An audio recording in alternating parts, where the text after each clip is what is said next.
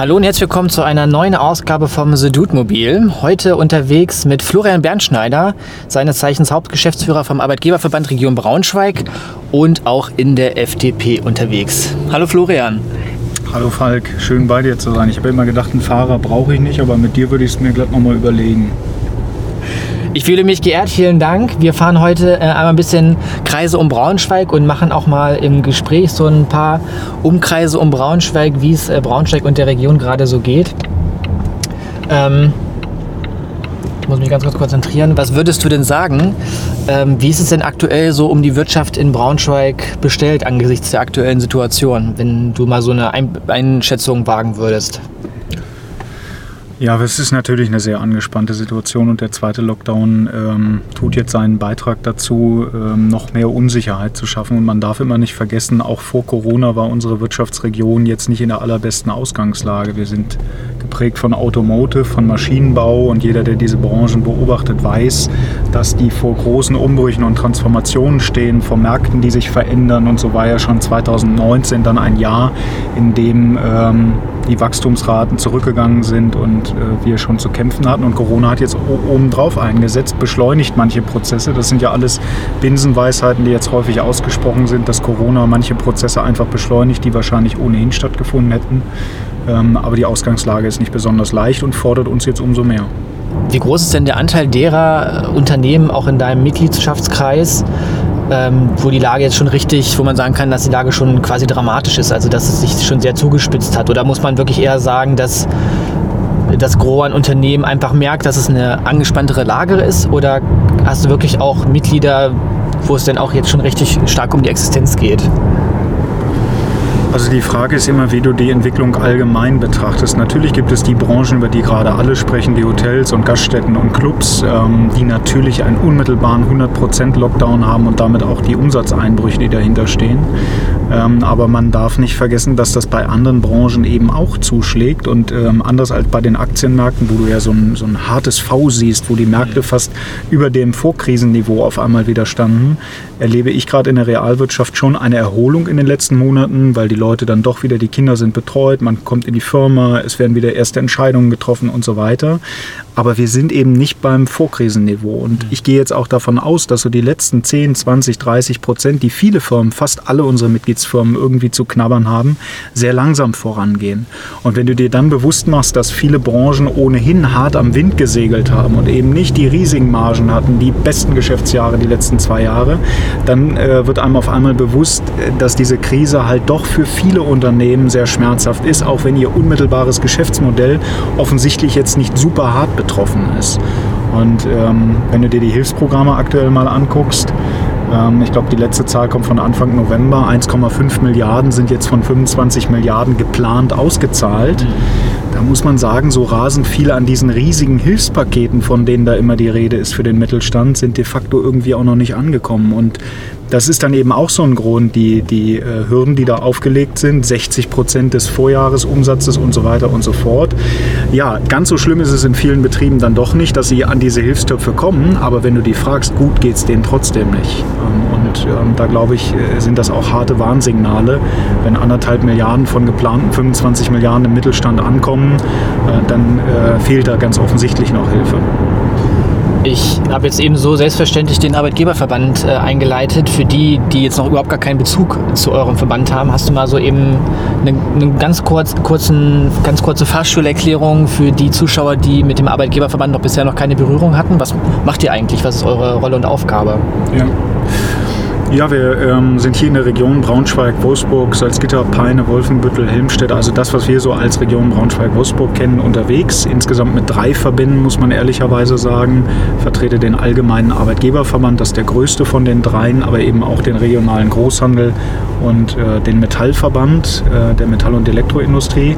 Alle zusammen haben etwas mehr als 1000 Mitgliedsunternehmen. Äh, dahinter stehen dann 125.000 Beschäftigte. Und was machen wir für unsere Mitgliedsunternehmen? Ähm, wir kümmern uns um das ganze Thema Arbeitsrecht. Wir haben vier Anwälte bei uns beschäftigt, die machen von morgens bis abends nichts anderes, als die Mitgliedsunternehmen in arbeitsrechtlichen Fragestellungen zu beraten. Das ist natürlich gerade jetzt in der Krise ein wichtiges Thema, fängt bei Kurzarbeit an ähm, und hört bei anderen schwierigen arbeitsrechtlichen Fragestellungen auf. Ähm, und äh, haben aber schon vor 15 Jahren gesagt, Arbeitsrecht alleine äh, ist kein Thema, was unsere Mitgliedsunternehmen auf Dauer beschäftigt, weil auch das stimmt nach wie vor. Vielleicht reden wir darüber später noch. Ähm, das Thema Fachkräftemangel, die besten Köpfe zu haben, ist auch jetzt noch ein Thema. Und es ist für Mittelständler in der Region, die durch große Industriekonzerne geprägt ist, nicht immer ganz einfach, dann auch diesen Kampf um die besten Köpfe zu gewinnen. Und deswegen haben wir einen zweiten Geschäftsbereich, der sich äh, damit beschäftigt, Mittelständler zu unterstützen, wie man Fach- und Führungskräfte gewinnt, wie man Assessment Center macht ähm, und so weiter, Employer Branding. Und ähm, ja, das ist die zweite Säule. Und die dritte Säule ist dann das, was man von Verbänden erwartet. Ähm, politische Interessensvertretung in Zeiten wie diesen. Äh, wir machen viele Veranstaltungen. Im letzten Jahr waren es 50. Sind Corona-Zeiten jetzt auch nicht in 2020 so einfach gewesen. Ähm, ja, das ist so im Kurzumschlag das, was wir für unsere Unternehmen bieten. Hat sich eure Rolle und auch die vielleicht die Gewichtung eurer Aufgaben und Themen, die ihr bearbeitet, jetzt während Corona verändert? Also haben bestimmte Themen eurer Bereiche eine größere Gewichtung bekommen? Sind vielleicht auch noch ganz andere Themenfelder hinzugekommen, jetzt durch die, bedingt durch die Corona-Pandemie? Ja, also ähm, für uns war die, die Krise bisher natürlich eher Hochkonjunktur als ähm, alles andere, weil unsere Mitgliedsunternehmen uns wirklich ähm, viel beanspruchen konnten. Und wir sind ja auch froh darum, dass wir da helfen können. Und das fängt eben an bei der Frage, wie beantrage ich Kurzarbeit richtig? Ähm, und hört jetzt äh, nicht bei den Hilfspaketen auf. Wir versuchen im Moment ähm, neben der Krisenbewältigung auch immer wieder Projekte zu identifizieren, mit denen wir Wachstumsimpulse setzen können. Also ich will dir ein Beispiel geben. Unsere letzte große Veranstaltung, die wir machen konnten, fand äh, im März statt. Ähm, sozusagen kurz vor dem ersten äh, Lockdown, bevor die äh, Krise uns dann auch voll erwischt hat. Und da ging es um das Thema China. Mhm. Und ähm, das ist ein Thema, wo wir glauben, es gibt schon so viele wirtschaftliche Beziehungen zwischen unserer Region und China, ähm, dass das durchaus ein Wachstumstreiber für die nächsten Jahre nochmal sein kann. Wenn Firmen sich vernetzen und ähm, sich austauschen, ähm, mit wem arbeitet ihr in China zusammen, wo arbeitet ihr in China zusammen. Und ähm, das ist auch immer unser Wunsch, dass ähm, eins und eins mehr gibt als ähm, zwei und die Unternehmen unserer Region sich austauschen und gegenseitig stark machen. Thema China ist ein Beispiel, gibt es weitere. Du hast äh, eben schon, das ist ja nun auch, wird ja die, die Straßen rauf und runter diskutiert, das Thema Förderprogramme kurz angesprochen.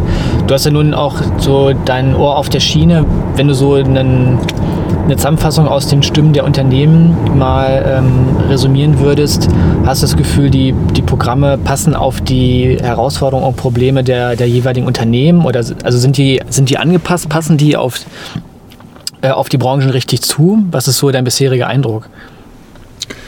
Ja, ich habe das ja gerade schon ähm, kurz angeschnitten. Also allein der Abruf der Fördermittel macht mich jetzt nicht so zuversichtlich, dass das wirklich ähm, die breite Wirtschaft trifft. Ähm, jetzt kommt das Nachsteuern im November sozusagen mit dem 10 Milliarden Extra-Programm. Und dann fängt es auch schon an, kompliziert zu werden. Wie äh, funktioniert dieses 10 Milliarden November-Programm eigentlich in Verbindung mit Überbrückungshilfe 3, die dann ja auch irgendwann kommen soll? Mhm. Ähm, also ich stelle in der Politik im Moment eine Tendenz fest, ähm, jetzt für einzelne Branchen in besonderer Weise nochmal Einzelhilfsprogramme zu schüren, die zu ergänzen. Und es wird immer schwieriger zu überblicken, ähm, welches Programm eigentlich noch äh, passt. Und es werden immer wieder Ungerechtigkeiten erzeugt. Ich erinnere an den ersten Lockdown. Da ging es zum Beispiel nur um die Frage von Umsatzrückgängen, die ausschlaggebend waren, um eine Hilfe zu bekommen. Bei vielen ist aber so, dass Umsatz äh, Umsätze äh, nachlaufend sind. Also nimm zum Beispiel ein Küchenstudio, die verkaufen heute die Küche und rechnen dann aber erst ab, wenn sie bei dir ausgeliefert wird. Mhm. Und das heißt, die hatten zum Beispiel in der ersten Phase des äh, Lockdowns überhaupt keinen Umsatzeinbruch, aber die hatten Auftragseinbruch. Und ja. ähm, dann steht es wieder nicht in den Kriterien drin und wird nicht berücksichtigt. Ähm, nimm jetzt die Fitnessstudios, da wird jeder sagen, die sind natürlich unmittelbar betroffen von diesem zweiten Lockdown, die müssen zumachen. Ähm, de facto, und das kann man ja auch sagen, Gott sei Dank, ähm, zahlen viele Leute ihre Mitgliedschaft im Fitnessstudio dann aber weiter. Wieder kein Umsatzeinbruch, aber die langfristigen Folgewirkungen für diese Unternehmen, dass sich die Leute jetzt eher einen Hometrainer zu Hause hinstellen, dann doch drüber nachdenken, brauche ich diese Mitgliedschaft im Fitnessstudio, die sind natürlich da. Und wieder ähm, greift das Hilfsprogramm nicht. Und das vielleicht als letzter Gedanke. Viele der Hilfsprogramme sind ja wirklich auf ähm, kleine Betriebe ausgerichtet, auf ähm, Solo-Selbstständige, über die Gott sei Dank viel gesprochen wird, über Betriebe 10, 15, 50 Mann. Aber man muss auch immer wieder sagen, unsere Region hat viele Unternehmen zwischen 200, 300, 400 Mitarbeiter. Ähm, und über die wird in diesen Hilfsprogrammen meist gar nicht gesprochen. Es hat europarechtliche Regelungen, ähm, dass diese größeren Mittelständler dann einfach nicht mehr mit gefördert werden können, aber de facto haben die auch ein Problem. Was glaubst du auf der auf mal auf Seite von Politik, Bund, Land und auch Städten, Kommunen, woran das hakt? Dass, du hast es ja gerade auch erläutert, dass die Programme nicht passend sind oder dass mitunter auch passende Programme fehlen. Haben die fehlt den Politikern, Politikern mitunter das richtige Gespür und äh, hinzu kommen ja auch noch andere Themen. Das sind teilweise Förderprogramme, die dann wochenlang, monatelang nicht ausgezahlt werden. Das ist ja, ist ja etwas, was, was für, für viele Unternehmer ja auch irgendwie eine existenzielle Bedeutung hat. Haben das alle so auf dem Schirm, welche, welche Rolle das innehat, was das für die Unternehmen bedeutet? Also ich erlebe in der Politik durchaus ähm, äh, super engagierte Politikerinnen und Politiker, die sich auch Nächte um die Ohren hauen, um ähm, da jetzt Auswege aus der Krise zu finden. Ähm, häufig ist dann so, wie du sagst, Parlamente beschließen dann etwas, was in der Realität aber erstmal umgesetzt werden muss. Und auch das ist ja so eine Binsenweisheit. Die, die Corona-Krise deckt Defizite offen, die eigentlich vorher schon da waren. Mhm Natürlich müsste man eigentlich sagen, bei den Finanzämtern sind doch alle Daten vorhanden, wie viel Steuern ein Unternehmen bezahlt hat, wie viele Umsätze die im letzten Jahr gemacht haben. Warum können die denn jetzt nie einfach auf den Knopf drücken und Hilfsmittel auszahlen? Das wäre doch so einfach. Nein, stattdessen muss man ähm, Antragsprozesse einführen bei N-Bank und dann wieder über den Steuerberater und was da die letzten Monate alles passiert ist. Und auch denen kann man jetzt allen keinen Vorwurf machen. Äh, die, die N-Bank war nicht darauf vorbereitet, mit so einer Flut an Anträgen in der Administration konfrontiert zu werden. Ähm, aber ich glaube, das Learning muss schon sein, unsere staatliche Verwaltung muss wesentlich digitaler und smarter werden, um auf solche Krisen äh, agiler reagieren zu können. Sonst kann man kurzfristig eben sehr schlecht helfen. Ja. Du hast das Thema Digitalisierung angesprochen. Das betrifft ja gleichwohl ja nun auch Kommunen, Verwaltung etc. pp tat uns diese Zwangsdigitalisierung gut. Also diese jetzt der Unterdruck, dass wir jetzt in den vergangenen Monaten vieles tun mussten, weil es gar nicht anders gegangen wäre. Mhm. Ich bin mir da noch gar nicht so sicher. Das ist ja auch so eine, so eine Binse, die gerade überall erzählt wird. Deutschland wurde jetzt zwangsdigitalisiert durch Corona. Mal ganz ehrlich, was machen wir? Wir, wir machen jetzt Videokonferenzen und auch da haben wir direkt angefangen, eine datenschutzrechtliche Diskussion zu führen, ob wir das jetzt per Zoom dürfen oder so. Ist ja auch immer wild. Dann gibt es Rundschreiben, dass Lehrer per Zoom keinen Unterricht machen dürfen, aber eine Alternative bietet man ihnen auch nicht an. Ähm, und ich frage mich, ist das jetzt wirklich Digitalisierung? Also ähm, ist, ist allein, dass mehr Menschen in Deutschland eine Videokonferenz bedienen können, schon ähm, das Ziel von einer digitaleren Gesellschaft? Da würde ich mal sagen, nein. Ähm, Im Gegenteil, ich erlebe gerade aus Gründen von Liquiditätsschonung und Co., das kann ich alles nachvollziehen, dass Unternehmen bei echten Zukunftsprojekten, wo es darum geht, wie können wir unsere Prozesse KI gesteuert machen und so weiter, eher zurückhaltend sind mit weiteren Ausgaben. Also diese, dieser Zweischritt Corona sorgt jetzt ganz sicher für eine Digitalisierung unserer Gesellschaft. So richtig sicher bin ich da noch nicht. Mhm. Ähm, manchmal ist es sogar hinderlich bei Zukunftsinvestitionen. Okay. Um uns jetzt mal nicht nur thematisch Corona-mäßig zu verhaften und behaften, wir fahren ja nun gerade ein bisschen durch Braunschweig, fahren gleich in, äh, auf den Richtung Hauptbahnhof zu und entsprechend das Areal ringsherum. Du bist ja nun schon seit Jahren hier in der Region engagiert und aktiv, jetzt nicht nur in, im Kontext AGV, sondern auch allgemein. Was hast du so für einen Eindruck, wie sich die Stadt Braunschweig wirtschaftlich, strukturell entwickelt? Also wenn man so durch die Gegend fährt, kann man ja so ein bisschen den Eindruck gewinnen, dass schon einiges passiert und dass auch große Projekte hinzukommen. Wie würdest du das denn einschätzen? Also das sehe ich genauso. Sowohl die Stadt Braunschweig als auch Wolfsburg, muss man sagen, hat in den letzten 10, 20 Jahren eine sehr positive Entwicklung hinter sich. Ähm, wobei, wenn man jetzt mal auf die Mittelfrist guckt, und das ist vielleicht auch ein Thema, wo darüber wir bundes- oder landespolitisch nochmal reden können, ähm, wenn man jetzt fragt, wo soll denn Braunschweig oder unsere Region in den nächsten 10, 15 Jahren hin, dann wird die Antwort aus meiner Sicht schon dünner. Und das ist, glaube ich, jetzt das, was wir neben akuter Krisenbewältigung dringend brauchen, so ein Mittelfristszenario. Und wir fahren jetzt hier gerade am Hauptbahnhof und dahinter liegt der Güterbahnhof vorbei. Da sehen wir als Arbeitgeberverband eine Riesenchance, äh, in der Bahnstadt ähm, äh, ein echtes Zukunftsprojekt zu schaffen. Und manchmal sagt man dann so, naja, Braunschweig ist ja nun nicht Hamburg mit äh, der Elfi und der Hafenstadt, aber es gibt Städte mit vergleichbarer Größe, in Bilbao, ähm, die mit dem Guggenheim Museum gezeigt haben, dass eine Industrieregion im Abstieg durch sozusagen eine Infrastruktur, durch eine bauliche Maßnahme ähm, an Fahrt gewinnen kann. Und wir stehen gerade an so einem Punkt, wo wir alle hoffen, dass die Good Old Economy unserer Region mit Automotive, mit Maschinenbau äh, auch die nächsten 50 Jahre unseren Wohlstand sichert. Aber ich glaube, tief in uns drin merken wir, 100% sicher ist das nicht. Wir müssen alles dafür tun, aber wir müssen auch mal drüber nachdenken, was kann eigentlich daneben ähm, was kann daneben an, an, Themenfeldern da sein, mit denen wir wirtschaftliche Prosperität schaffen. Und da hinterm Bahnhof liegt jetzt ein Quartier, wo ich mir echt wünschen würde, dass wir da große Zukunftsbilder malen. Du hast gerade, äh, Florian, du hast gerade das Thema Bahnstadt angesprochen, hier im Kontext ähm, des Hauptbahnhofs und Güterbahnhofs. Was hat es damit eigentlich genau auf sich? Was, was ist da eure Vision und Vorstellung, wie sich so ein Quartier entwickeln könnte? Ja, also wie gesagt, die, äh, das Areal ist ja ähm, größer oder gleich groß unserer Innenstadt. Wir haben also das Potenzial, einen zweiten Hotspot neben der Innenstadt zu entwickeln. Und ähm, ich weiß nicht, wie du das empfindest. Wir, wir, sagen ja immer gern, wir sind die forschungsintensivste Region Europas und hier ist die Mobilitätsregion. Mhm. Und wenn ich dann Freunde habe, die vom Hauptbahnhof praktisch hier reinfliegen, ja, dann muss man schon ganz schön rudern, dass sie das erkennen. Ne? Du hast, äh, hier schwebt keine, keine Straßenbahn, hier ist äh, nichts, woran man das irgendwie spürbar erlebbar bekommt. Ähm, Haus der Wissenschaft ist sicherlich ein, ein, ein sehr gutes äh, Instrument gewesen, das erstmalig auch in eine breite Bevölkerung reinzutragen. Ähm, aber das hat natürlich noch nicht die, die, die Strahlkraft, äh, über die ich gerade gesprochen habe. Und da gibt es jetzt ein Areal, das hat die Chance, die gesamte Forschungspower unserer Region mal unter Beweis zu stellen, zu zeigen, dass hier wirklich Hightech entsteht. Und ähm, das kann dann in spektakulärer Gebäudehülle passieren.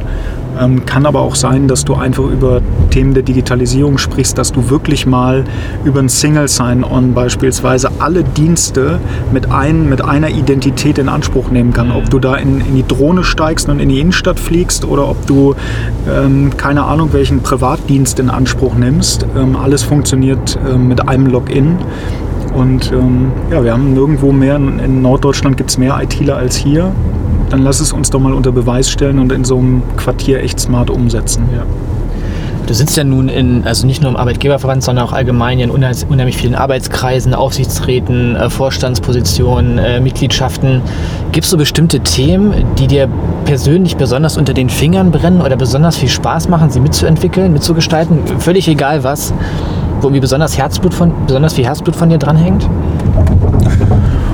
Ja, also dass ich, dass ich ein Typ bin, der Lust auf Zukunft hat und, und so nicht diese Verliebtheit des Status quo, die uns manchmal auszeichnet, ist so alles schön. Ähm, das glaube ich eins, was mich auch antreibt. Ich, ich, habe eine vierjährige Tochter und weißt du, mich, mich beschäftigt schon, dass unsere Elterngeneration und gerade unsere Großelterngeneration, die hatten immer so den Leitsatz, unseren Kindern soll es mal besser gehen als uns. Ja? Das heißt, die haben an Zukunft geglaubt. Und wenn ich mich so mit jungen Eltern unterhalte, habe ich so das Gefühl, dass wir im Inneren eigentlich denken, scheiße, viel besser geht es eigentlich gar nicht.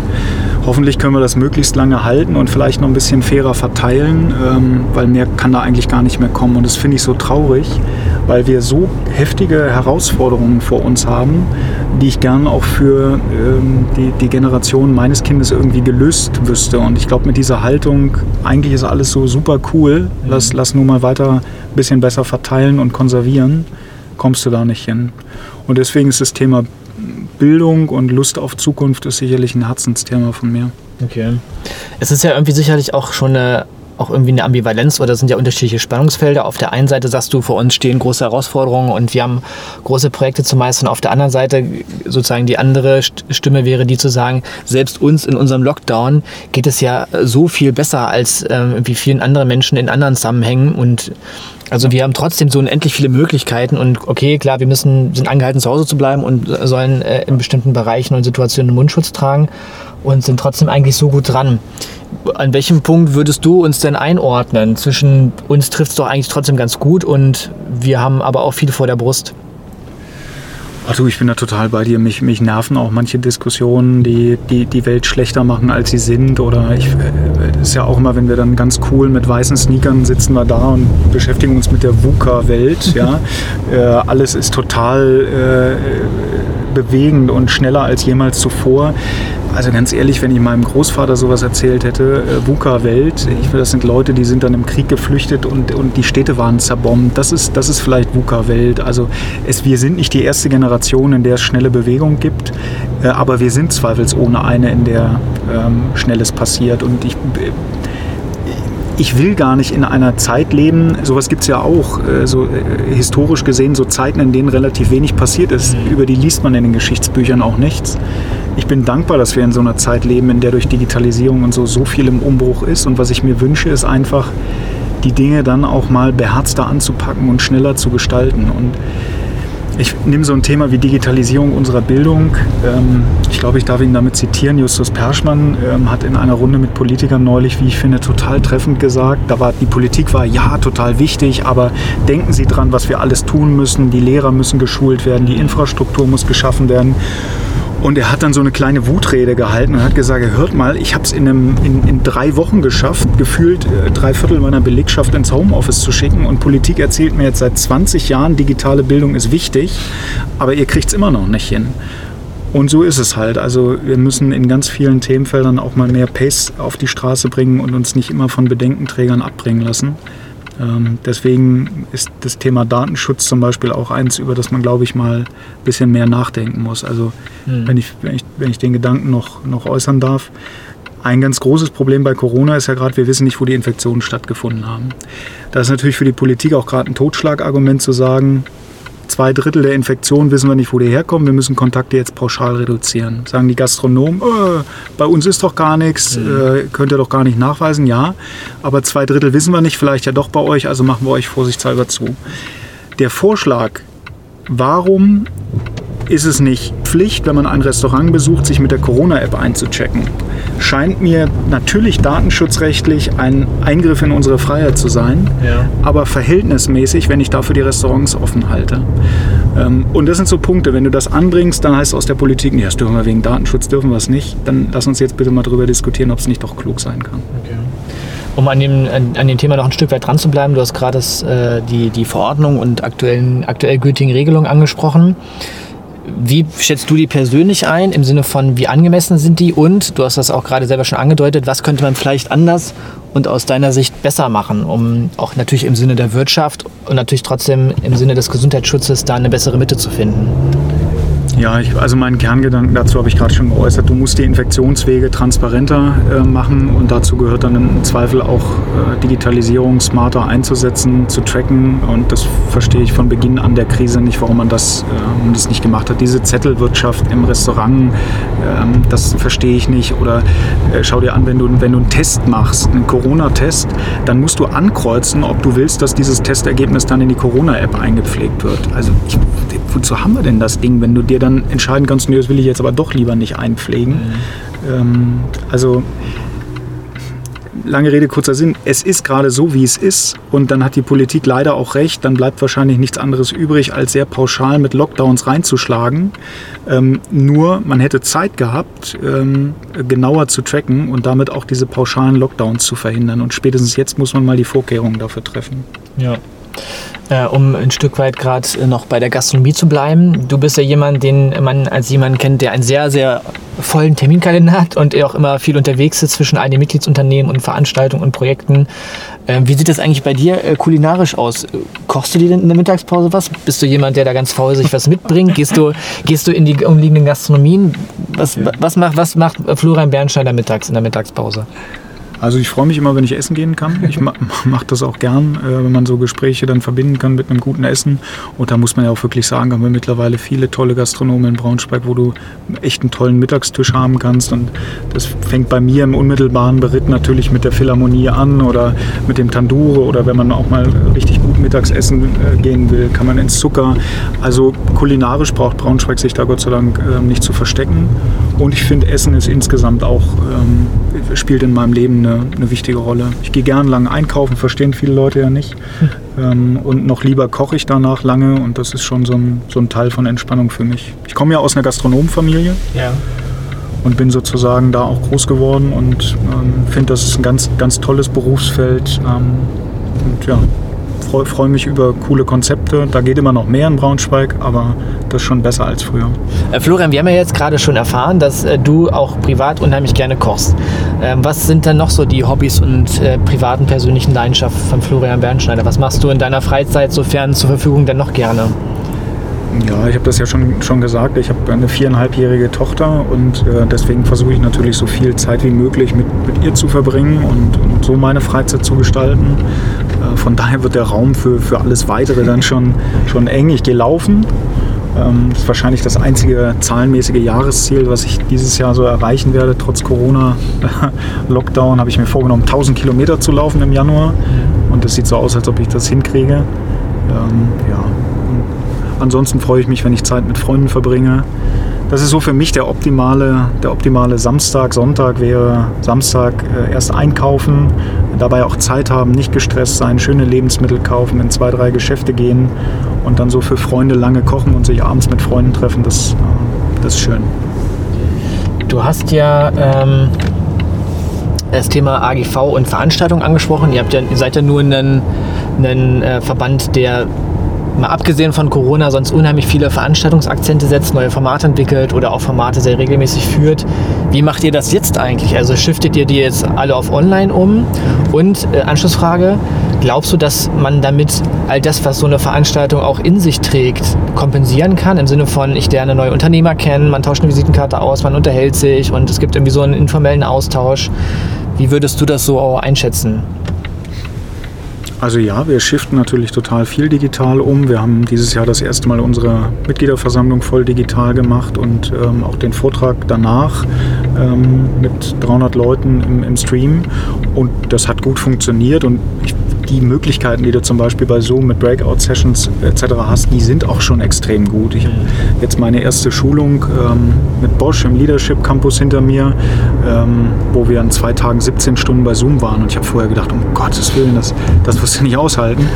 Aber es war am Ende doch cool, weil du warst immer wieder in den Breakout-Sessions auch in kleineren Gesprächskreisen unterwegs und du, wir haben ganz viele Tools genutzt, um das wirklich, wirklich gut zu machen. Aber unterm Strich muss ich dir leider recht geben, es ersetzt den persönlichen Kontakt nicht. Und ähm, gerade, ich, zumindest geht es mir so, Erstkontakte voll digital zu erschließen, das ist schon schwer, irgendwie so ein Vertrauensverhältnis aufzubauen, Gefühl für Kooperation zu entwickeln, wenn der andere nicht mit irgendwie in deiner unmittelbaren Umgebung ist. Deswegen glaube ich, temporär ist das alles okay.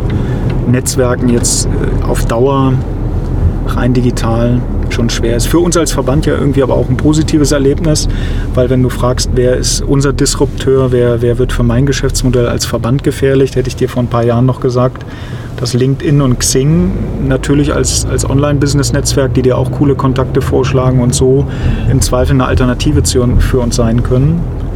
Mittlerweile würde ich sagen, ja, es ist eine Ergänzung, aber so ein regionales Netzwerk vor Ort werden die nicht ersetzen können. Du hast ja nun durch deine Rolle inne einen guten Überblick auf die hiesige Wirtschaft. Und man sagt ja nun auch der Corona-Pandemie nach, dass es sicherlich Corona-bedingt viele Branchen oder Unternehmen gibt, die eher bei den Verlierern einzuordnen sind. Aber es gibt ja auch Gewinner, die jetzt durch, trotz oder während Corona ähm, gewonnen haben, weil sie ihre, ihre, ihre Produktangebote ähm, transformiert haben oder einfach, weil sie stark nachgefragt sind, wie, seien wie zum Beispiel Möbler, weil jetzt alle sich ihre Küchen neu einrichten oder Fahrradhändler. Ähm, wenn du mal so einen Blick machst auf den hiesigen Mittelstand und vielleicht so die großen Unternehmen, die unsere Region auch prägen, an welchem Punkt zwischen eher Verlierer und eher Gewinner würdest du sozusagen uns denn hier in der Region einordnen? Also ich glaube auch die Branchen, die du aufzählst, ne, man kann einen Küchenkauf vorziehen oder ähm, auch, auch einen Fahrradkauf jetzt vorziehen oder der eine oder andere kauft sich ein Fitnessgerät für zu Hause. Ähm, das werden aber auch Branchen sein, die im nächsten Jahr feststellen, dass die Nachfrage nicht auf dem hoch bleibt. Ne? Also die stehen im Grunde auch vor starken Wachstumsschmerzen. Die müssen ihr Geschäftsmodell einmal eben schnell nach oben skalieren und mit der harten Realität leben, dass es im nächsten Jahr auch irgendwie wieder auf normaler Fahrt weitergeht. Mhm. Äh, und wenn du die auch nochmal abziehst und mich dann fragst, wer sind jetzt die ganz harten Profiteure, also dann wird es in unserer Region wirklich eng. Dann äh, fallen mir nur noch sehr, sehr wenig Unternehmen ein, die langfristig durch jetzt Corona irgendwie einen wahnsinnigen Aufstieg äh, erfahren. Okay. Ähm, du hast vorhin gesagt, eine Rolle vom AGV ist sicherlich auch dieses Thema Personal und du hast auch diese, dieses Stichwort geliefert von klugen Köpfen, die man gewinnen muss. Das war ja dieses Thema Fach- und Führungskräftemangel. Bis Corona war das ja eins unserer Hauptthemen, das uns beschäftigt hat und uns ja eigentlich ja immer noch beschäftigt und vielleicht sogar noch viel mehr. Mhm. Ähm, wie können wir diesem Thema denn begegnen? Zusätzlich erschwert durch die Tatsache, dass wir die Leute jetzt vielleicht nicht mehr, mehr einfach so in unsere Region einladen können und es vielleicht keine persönlichen Gespräche mehr gibt, sondern man sich vielleicht so, sogar nur noch auf Zoom begegnet und ja. äh, durch die Kamera winkt. Wie können wir, wie können wir so einer, so einer trotzdem ja noch geltenden Herausforderung irgendwie Herr werden? Ja, aber ich finde, da sprichst du eine super Chance an. Also ähm, der Arbeitsmarkt ist ein Stück weit wieder in Bewegung gekommen, ähm, weil es leider Firmen gibt, denen es nicht ganz so gut geht. Und das gibt natürlich auch die Chance, jetzt wieder kluge Köpfe für sich zu gewinnen, wo man vor einem Jahr noch gesagt hätte, die äh, sind auf keinen Fall wechselbereit. Äh, die Chancen muss man jetzt in der Krise natürlich ergreifen, äh, mit all den Herausforderungen, die dahinter stehen. Du sagst es ja gerade selbst, äh, Vorstellungsgespräche, Assessment Center muss man im Zweifel ähm, per Videokonferenz erstmalig führen. Und ähm, ich kann nur sagen, das sollte man nicht genauso machen, wie man es in Präsenz gemacht hätte. Oder wäre zumindest meine Empfehlung. Ja, und dann gibt es natürlich die Chance, wenn ich jetzt als Firma eine Kultur und eine Organisationsstruktur habe, die wirklich Homeoffice möglich macht, nicht nur temporär, sondern auch dauerhaft. Dann ist die Frage, ist der Radius wirklich so begrenzt, wie wir dachten? Ähm, also kann ich nur in der Region neue Mitarbeiter einstellen oder kann ich nicht auf einmal deutschlandweit oder sogar europaweit nach, nach Mitarbeitern suchen? Und wer, wer in dieser Weise gerade jetzt seinen Horizont öffnet, äh, glaube ich, kann ganz, ganz tolle Chancen in der Krise für sich erschließen.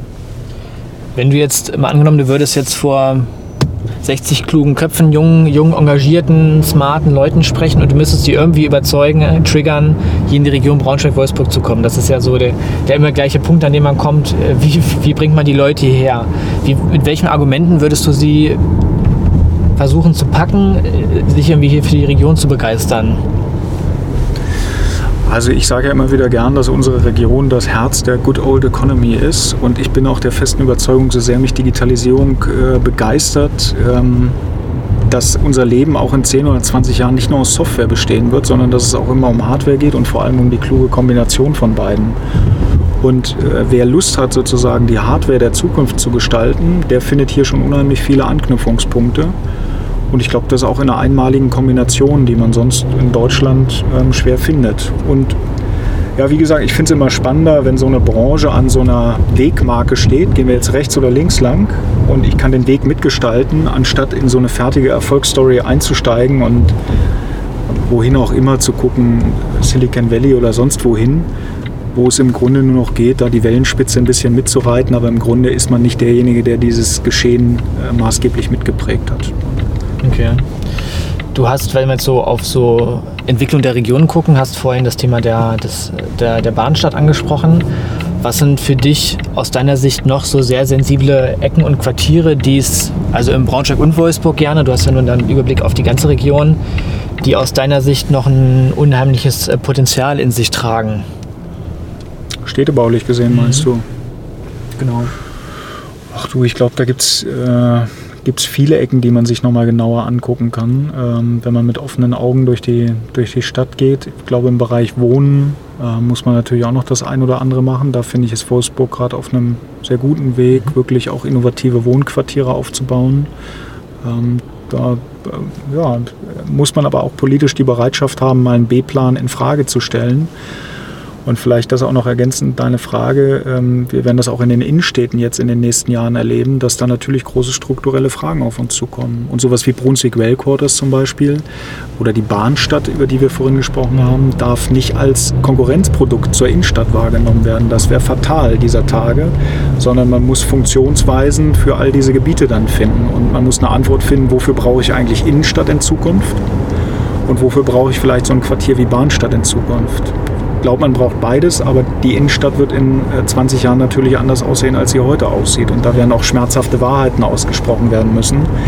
Aber es ist halt auch nicht so, dass äh, seit Jahrhunderten die Stadt und die Innenstädte Europas nur aus Einzelhandel bestehen, von Textilhändlern, äh, sondern dass auch Innenstädte mal anders aussahen. Und ich kann mir auch vorstellen, dass sie auch wieder anders aussehen und trotzdem ähm, Einzelhandel eine Chance hat. Aber ich bin ganz ehrlich, wenn ich jetzt ein besonderes Weihnachtsgeschenk für meine Frau suche, dann gucke ich halt ins Internet, weil ich ein besonderes Weihnachtsgeschenk im Internet eher finde als bei vielen Filialisten in der Braunschweiger Innenstadt. Und dass so ein Geschäftsmodell dann offensichtlich an seine Grenzen gerät, sieht man. Und deswegen muss doch der Aufruf sein, wie schaffen wir es, einmalige Dinge wieder in der Innenstadt zu stärken, ähm, und äh, ich das Weihnachtsgeschenk für meine Frau wieder in der Braunschweiger Innenstadt suche. Ich hoffe, ich kriege jetzt keinen Ärger. Ich habe ja äh, sowohl mit meiner Frau als auch mit einigen Innenstadthändlern, die wir in der Mitgliedschaft haben, aber wenn man ähm, sieht, es gibt ja durchaus Erfolgsgeschichten. So ein Graf, der es geschafft hat, sich gegen äh, so einen Thalia durchzusetzen, weil er eben ein kluges Konzept sehr früh gefahren hat. Ähm, oder auch so ein Mirko Rösing von Mediamarkt, der da echt irgendwie was dreht und dem man anmerkt, der will das, der will zeigen, dass Innenstadthandel auch in Zukunft eine Rolle spielt. Aber es ist leider nicht für, für die ganze Innenstadt so. Eine Frage, die du gerade gestellt hast, würde ich jetzt gerne äh, einfach mal aufgreifen.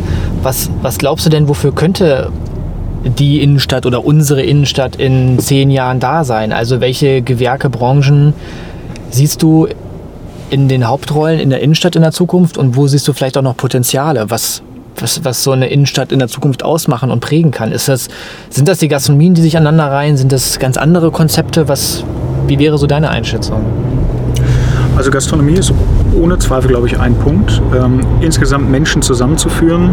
Jetzt die US-Wahl gerade hinter uns mit äh, dieser äh, erschreckenden Erkenntnis, wie sehr Gesellschaften gespaltet werden können. Ich glaube, wir brauchen mehr Orte, an denen man zusammenkommt. Wir brauchen auch mehr Konzepte, an denen Menschen zusammenkommen. Das kann die Gastronomie sein, muss es nicht immer. Das können auch Festivals, Veranstaltungen, Lesungen etc. sein. Und ja, ganz ehrlich, wenn ich so als junger Familienvater in den Veranstaltungskalender bei uns in der Region gucke, es ist jetzt noch nicht so, du machst das ja super und bereitest das auf mit, mit deinem Newsletter, aber es ist jetzt auch nicht so, dass ich äh, da nicht mehr einschlafen könnte, weil es da so rasend coole, innovative Angebote an jeder Ecke gäbe. Ich würde mir noch viel mehr wünschen.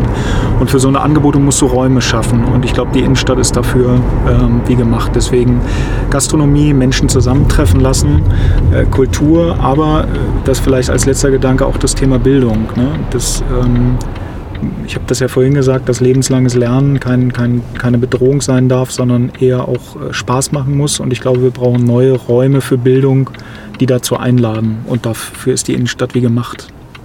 Okay. Apropos Familie, du hast ja selbst auch das Thema Kinder angesprochen. Jetzt während des Lockdowns und ja auch gerade aktuell sind ja nun die meisten Freizeiteinrichtungen, geschlossene Veranstaltungen finden nicht statt. Hast du noch irgendwie so einen heißen Tipp für uns? Was, was, was macht man aktuell mit seiner Familie, vielleicht mit seinen jungen Kindern? Gibt man, macht man einen netten Spaziergang? Gib uns doch noch mal einen, einen guten Tipp mit auf den Weg. Ich glaube ja, da geht so viel mehr. Ne? Wenn du eine viereinhalbjährige Tochter hast, ich kann es nur sagen, wie oft wir uns zu Hause mit der Frage beschäftigen, was machen wir jetzt dieses Wochenende mit dem Kind und so. Und die Angebote sind wirklich nicht großartig. Also wir sind da leider nicht so kreativ. Ich, wir basteln viel, wir machen Kekse, gehen raus an den See und dies und das und jenes. Aber gerade in der kalten Jahreszeit merkt man dann schon irgendwie wieder, wie, wie einschränkend das für Familien ist. Also leider nein, aber ich freue mich über jeden Tipp, den ich da per E-Mail kriege, der besonders, kre besonders kreativ ist. Ähm, Jetzt während der Krise wird natürlich viel über die, die jetzt über, auf der einen Seite über die Wirtschaft gesprochen, zum anderen auf die Gesund, über die Gesundheit im Sinne von Corona. Was ein bisschen auf der Strecke bleibt und bestimmt uns auch durchs nächste Jahr noch beschäftigen wird, ist ja auch so die psychische Belastung und seelische Gesundheit, die damit verbunden ist. Wenn du das mal sozusagen aus AGV-Sicht betrachtest, glaubst du, dass es da dann noch ein großer Brocken auf uns zurollt, was Unternehmer angeht, die unter großem Druck leiden, vielleicht diesem Druck auch nicht mehr standhalten können oder auch Beschäftigte, die darunter auch einfach sehr leiden unter der Situation.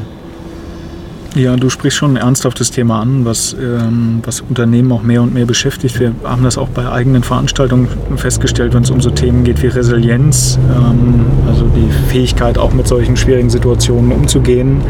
Äh, da erleben wir wahnsinnigen Zuspruch und das zeigt, wie wichtig dieses Thema für viele ist.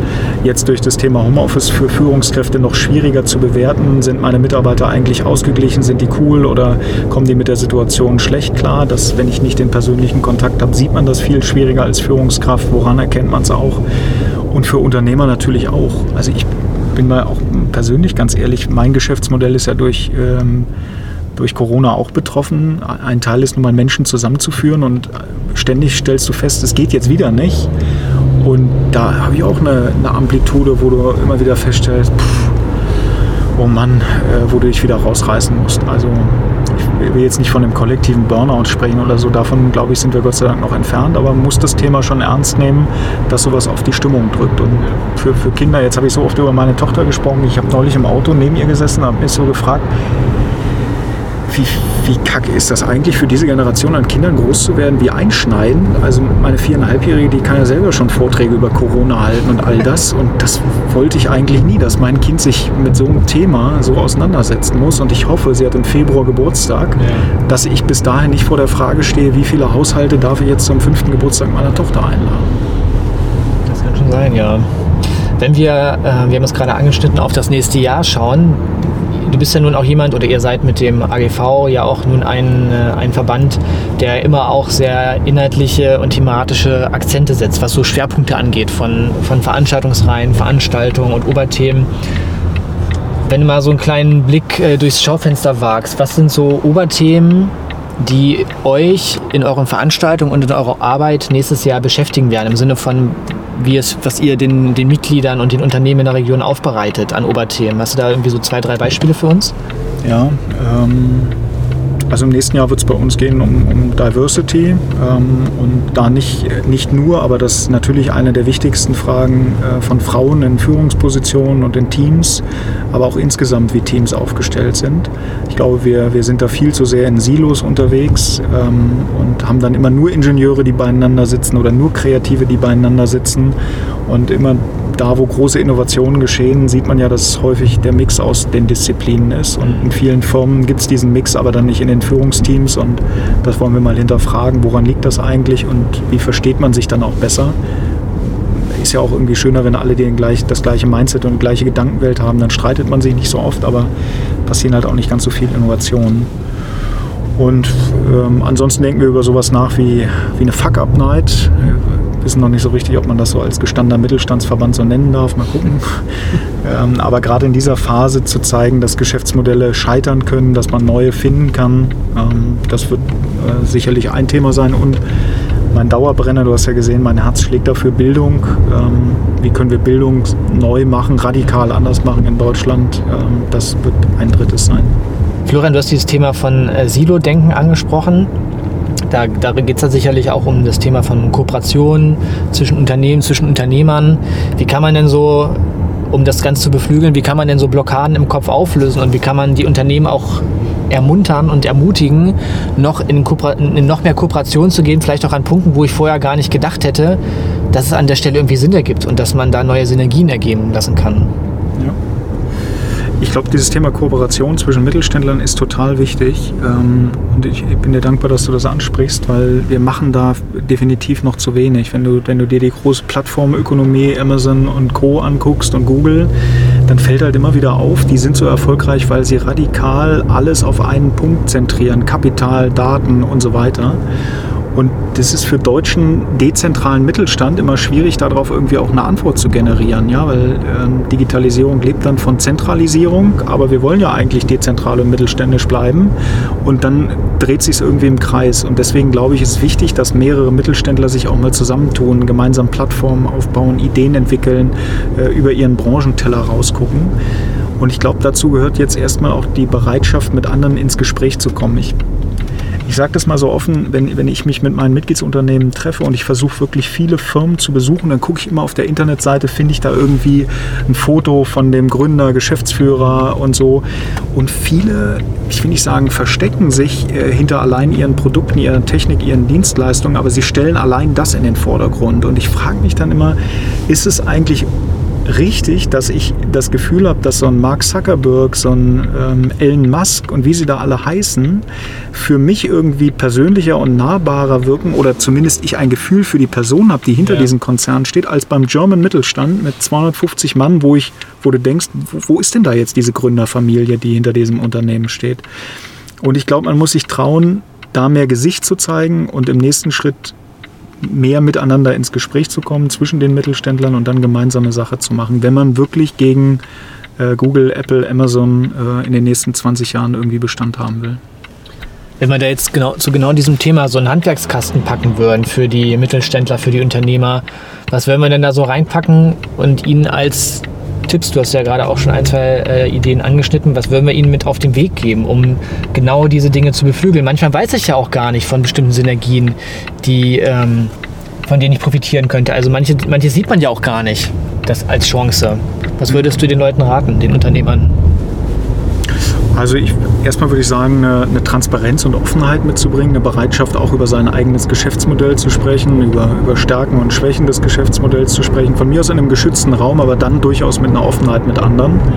Ähm, weil sonst wirst du diese Synergien und diese Möglichkeiten der Kooperation einfach nicht offenlegen. Ne? Wenn, wenn du immer dieses Oberflächen, diese, bei, bei oberflächlichem Smalltalk bleibst, dann wirst du keine tieferen Kooperationschancen erkennen. Und es ist unsere Aufgabe als Verband, dann kluge Matchings zu machen und Vertrauensräume zu schaffen, in denen das möglich ist.